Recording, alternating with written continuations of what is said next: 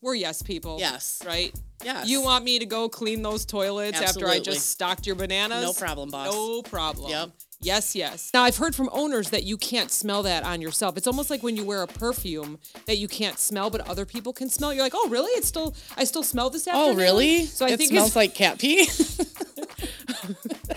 parfum parfum de cat pee or whatever. I'm not French, so I have no idea. Someone help me out there. I don't know. yeah, those 10 for 10 sales would drive me crazy because people would want to come and just buy everything.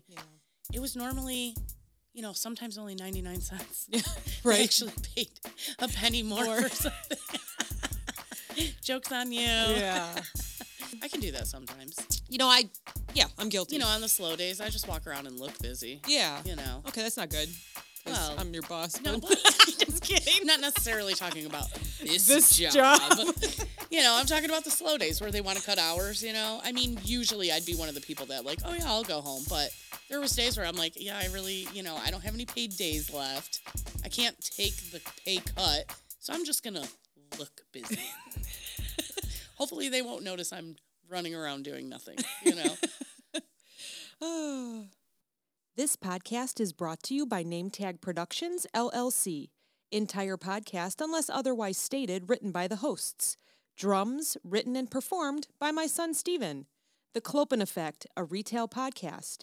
If we have to be all in this together, we might as well make it fun.